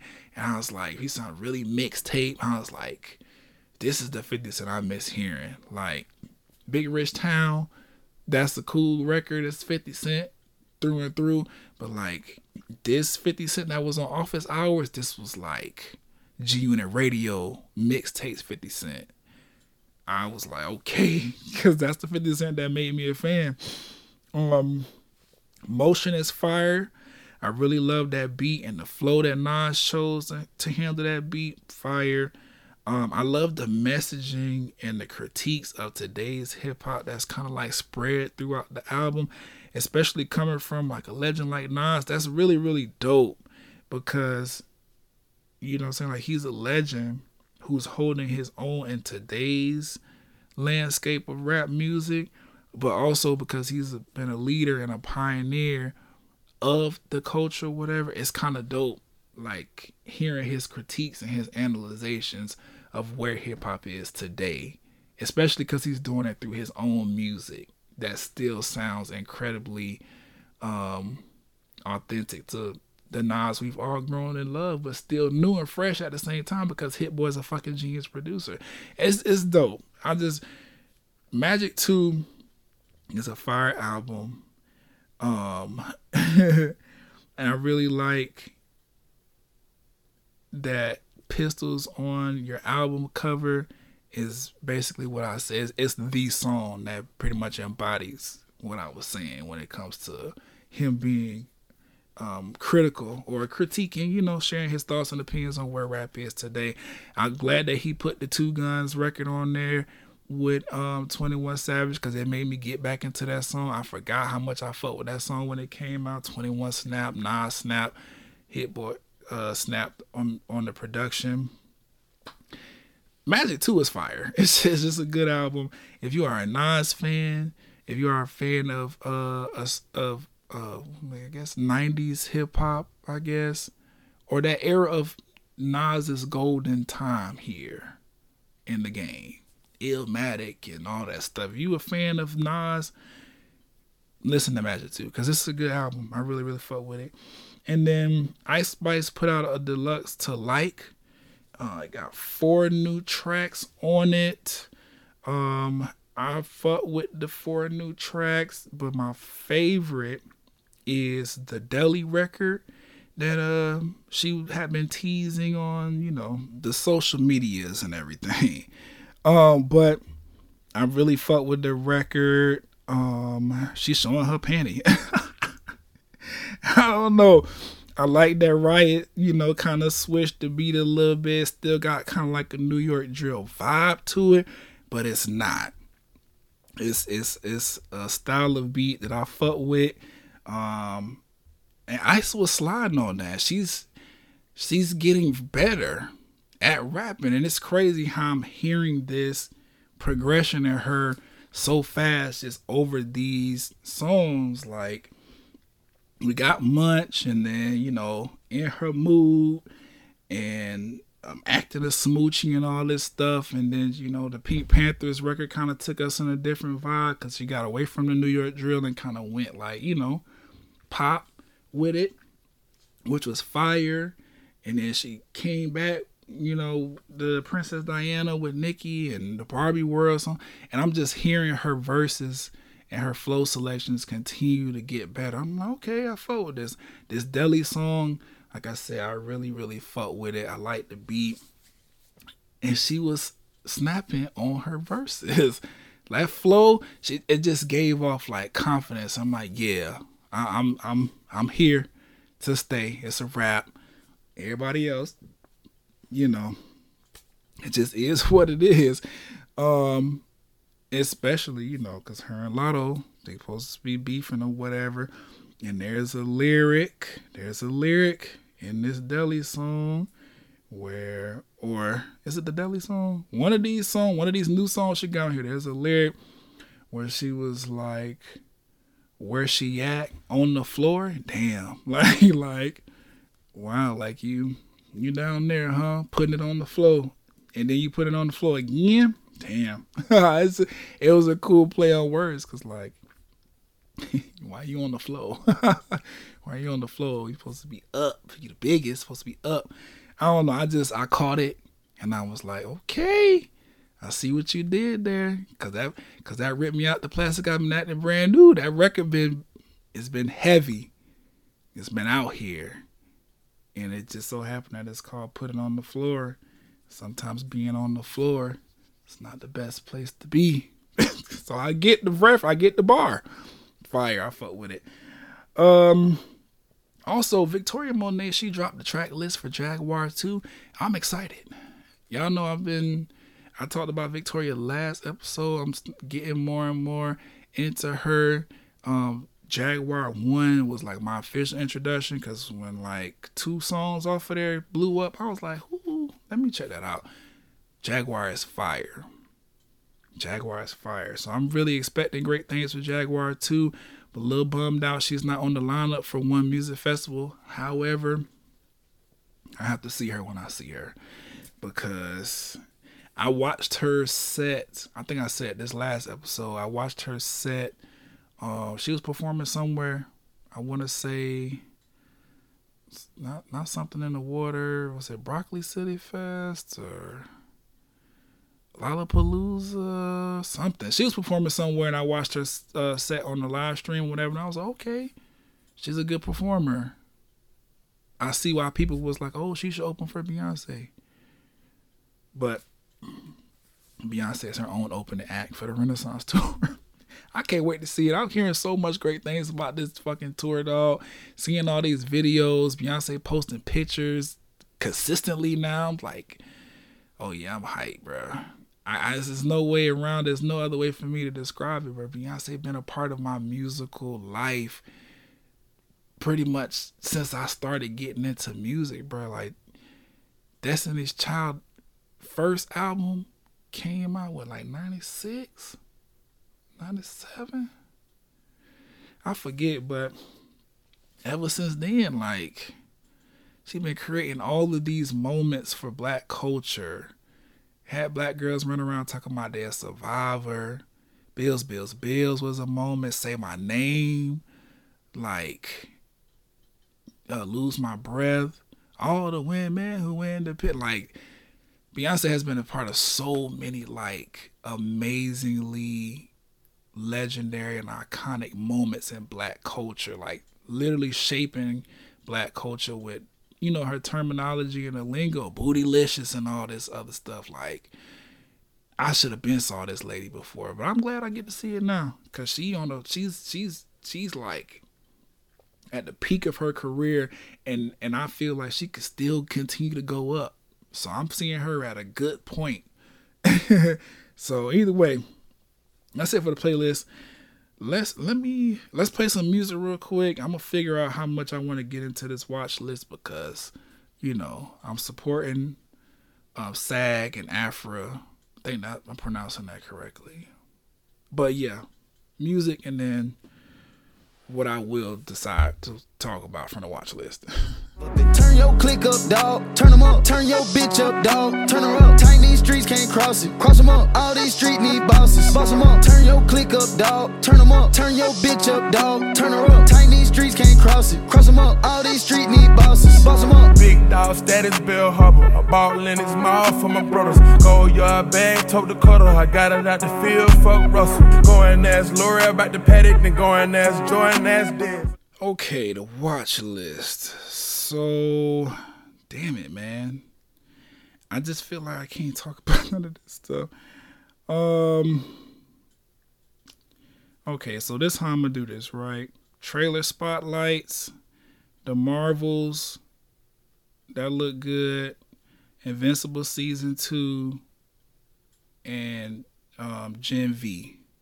If you haven't seen those trailers, you know, YouTube. Um, I don't know. I don't know. Well, I guess. I guess Marvel is is a struck studio because I don't, I don't know. I you know for some I support the actors and, and writers right, but I I, I should have did my due diligence to like figure out exactly what I can and can or what I should or should not talk about.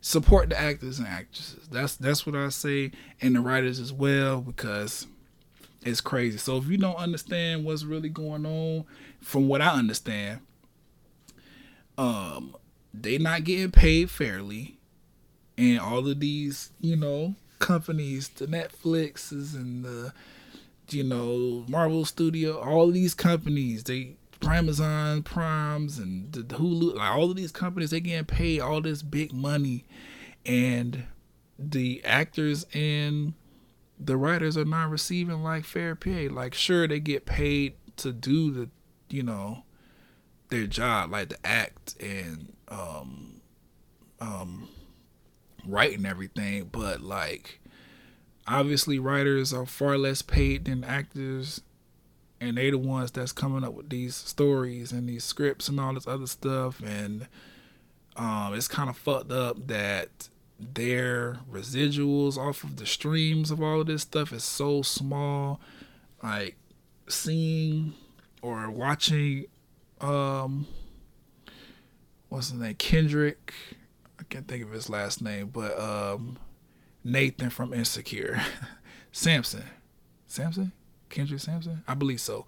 Either way, watching him say that he got he got 56 he got 56 checks in the mail from like residual work or whatever, like the residuals from his work that he's been a part of.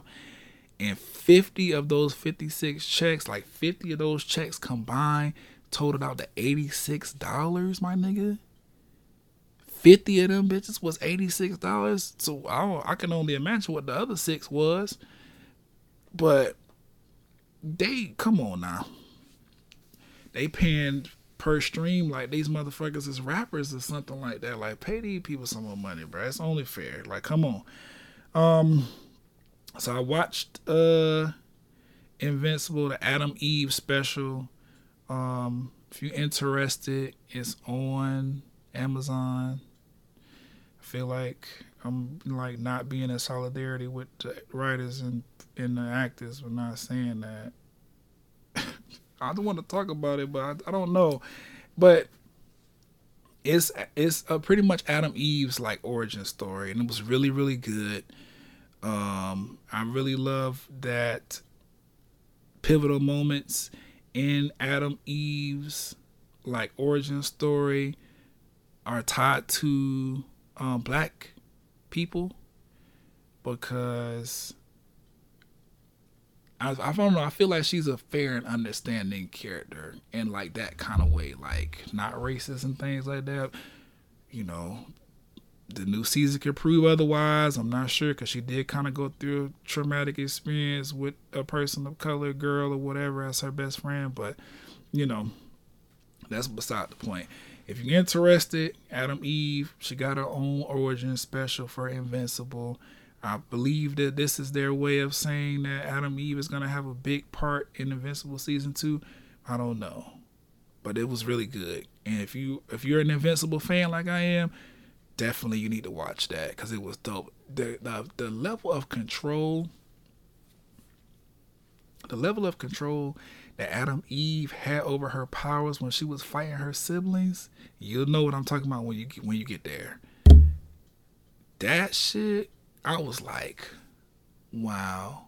So this is how dope Green Lantern could be if they was ever get a movie or, or whatever about him correct. Cause she was whipping them powers like she had, well, she has had them since birth. I'm spoiling things. Watch it if you're interested. Um, jeez, My Adventures of Superman uh, I left off on episode three. I need to check back on HBO Max to see if the new episode is on there so I can continue to watch.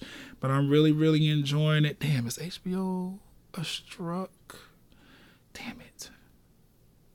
I support the actors and the right. Ain't no way around it. I support them. Pay them more. And I've been watching this the content. So that's another reason to pay because I'm frustrated I can't talk about this shit the way I want to talk about it. But I've been watching, and it's good. And um, pay the folk. Now, what I can get into is the anime corner because, oh damn, it's I don't know how anime ties into the the strike because it's not American. Well maybe the voice actors who voice the characters. Damn, this shit affects affects a lot. They need to pay for why everything gotta be the people at the very very top get all the goddamn money and the people actually doing the work they get crumbs like why why everything gotta be like that do you know how much better content would be how much better acting would be if everybody felt like they was being paid equally and treated equally see now this going back to the other com you know what society got to change. It just has to. It's not conducive to today anymore. The rules and standards that society it, it, it's not working. It don't work. It it don't. Now that people are, can are actually understanding what this shit means and realizing their actual place, like shit not working. Anime corner, Demon Slayer, because I think I can't talk about this. Demon Slayer, the last episode I watched was episode nine. Um, when the Mist Hashira, he really turned up on that demon who be playing with the pots and everything. So I was dope. I really, really enjoyed um, seeing him like, you know, kind of go through his um kind of his origins and where he's at with his situation, you know, demons killing his family and all that. It was dope seeing his transition to like understanding things about himself so that he could tap into his uh you know, Mist Breathing. He kind of flexed a little bit, if we're being honest. Cause he told that demon the demon was like, Oh, how's it feel to know I've been playing with you this entire time and I'm extremely strong, way stronger than I've been letting on? And he was like, I don't feel no kind of way because if you thought I was taking this battle serious before then, then you went for a rude awakening because I too am a lot stronger than I've been letting on. so I really, really fought with this episode. It was good. And then we got um the love Hashira. I can't think of her name. The girl that Tanjiro and Nezuko are like infatuated with, um, with the pink hair with the green tips. She uh, pulled up with her special whip sword and all this other shit. I'm really interested because her episode is next. Again, sub is already out, but I'm waiting for the dub. Um, I really, really want to see her fight more because that sword that she has is very, very unique. I've never seen a full ass blade metal sword be so flimsy that she throw it around like a whip and it really be cutting shit and like it's just beautiful with the way that she moves with it. I'm really really interested in her episode. I can't wait. And I started um Reign of the Seven Blades. Now this series is new. It's a newer anime, so they're still on season one. The full subs are not even out yet. I think they're like on episode three or four of the subs and only episode one of the dubs. So I caught one fresh out the chamber. I'm fucking with it. I'm gonna stick with it and see how it goes. The first episode was pretty cool. Think um Harry Potter mixed with um Demon Slayer. Sure, why not? Because all of the kids, they're like magical swordsmen. They're swordsmen, but they use magic as well. So yeah, Harry Potter and Demon Slayer, and it's about them and their magical school and you know stuff like that. So there's a little bit of My Hero Academia in there as well. It's dope though. Radiant. I've also started that one. It was suggested to me by Crunchyroll. They did a good job with suggesting that to me because I've been um, enjoying the anime. I'm like four episodes in. I don't know how many the season has, but the dubs are in full effect. So I'm tuned in. Um, it's you know typical anime tropes, but it's a little bit of a different spin on it. Um, I'll get into it more as I watch it because I'm still trying to understand the main character and what's going on with all of this, you know, powers and the magic and all that stuff like that. So I can't speak too heavily on it, but I'm really, really um, liking this anime.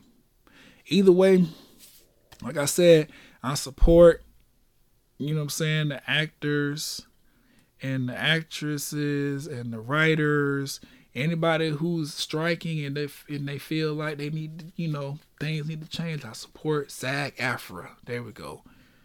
Um, so I'm gonna cut it right there for the watch list. But um, thank you once again for tuning in to another episode of Talk and Play Blerdcast.